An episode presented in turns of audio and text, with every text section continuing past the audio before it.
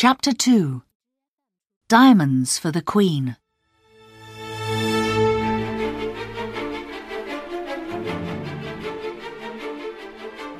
Madame Bonacieux was too busy worrying about the Queen's secret to think about her husband.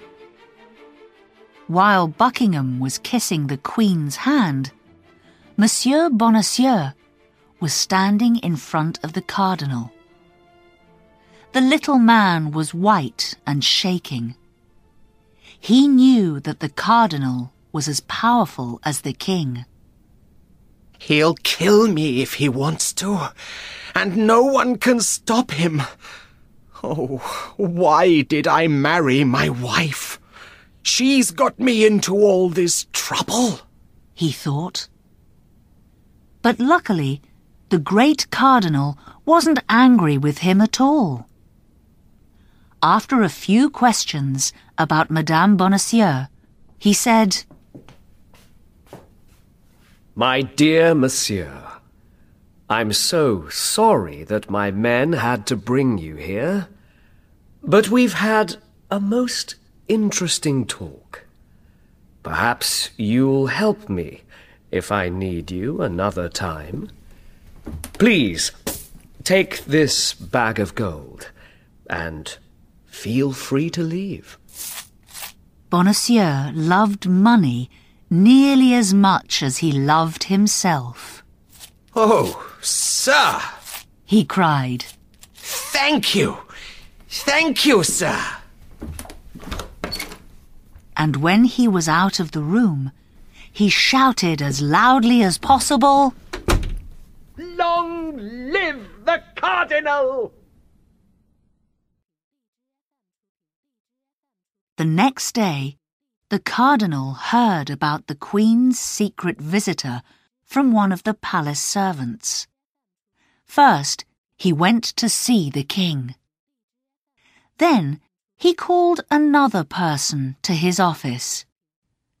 She was a beautiful, well-dressed woman, with long blonde hair and large blue eyes. It was Lady de Winter. "Milady, do you remember the King giving the Queen twelve diamonds for her birthday? Well, now she's given them to her lover." Milady smiled coldly. "How stupid of her," she said. "You must leave for England today.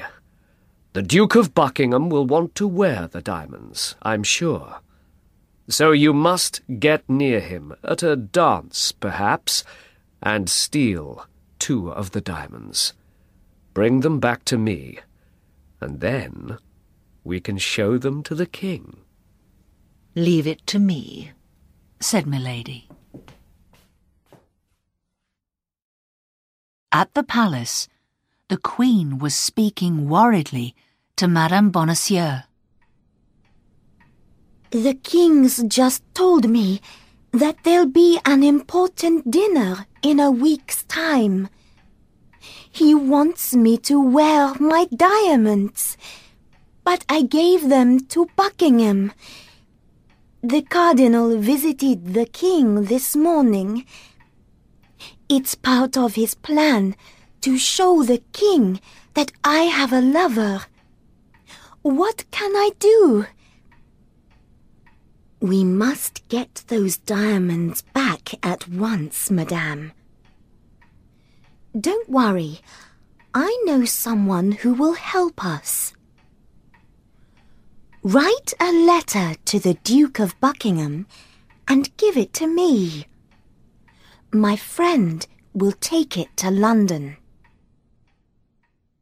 Madame Bonacieux was thinking of that good-looking young man, D'Artagnan. "He's very brave," she thought. And when she told D'Artagnan about the Queen's letter, he was more than pleased to help. He loved Madame Bonacieux, and he loved his Queen. "Her secret is safe with me," he cried. The next day, he called the three musketeers together. Friends, we must travel in secret to England, he told them. Can't you tell us why? Asked Athos. The Queen needs our help. That's all I can say. I'll buy a new sword for the journey, said Porthos happily. There's no time for that, said D'Artagnan. We leave at once. Now listen carefully. We'll ride together and fight to the death if anyone attacks us. I'm sure that the Cardinal is going to send his men to stop us. I have a letter from the Queen in my pocket. If I die, the next man must take the letter and ride on. If he dies, the next man must take it, and so on. The letter must arrive safely in London.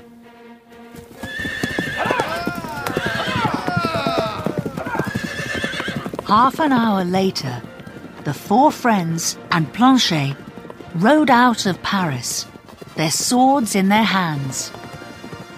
They did not know that the Cardinal's men were following them. At Chantilly, three men attacked Porthos, and he had to stay there and fight them.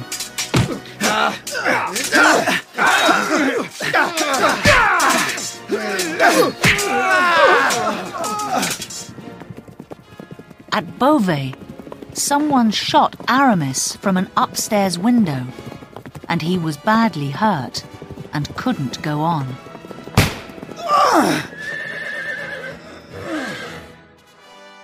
Then, at Amiens, two men took Athos prisoner while he was asleep.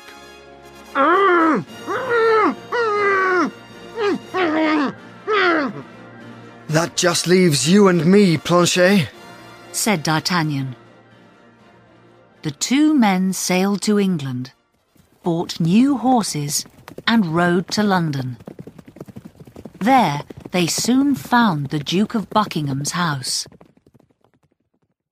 D'Artagnan asked to see the Duke, who took him into a private room at once. What have you come to tell me? Asked the Duke. You come from France. Has something happened to the Queen?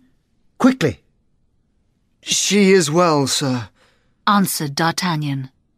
But she is in great danger. She sends you a letter. Here it is. A letter from the Queen? Buckingham took it with shaking hands and read every word. He looked up at D'Artagnan. I must send back her diamonds with you. Here they are. I keep them with me at all times. He took a wooden box out of his pocket and opened it. Suddenly, he gave a cry. There are only ten diamonds! Two have gone! Has someone stolen them, sir? Asked D'Artagnan. Yes, I remember now.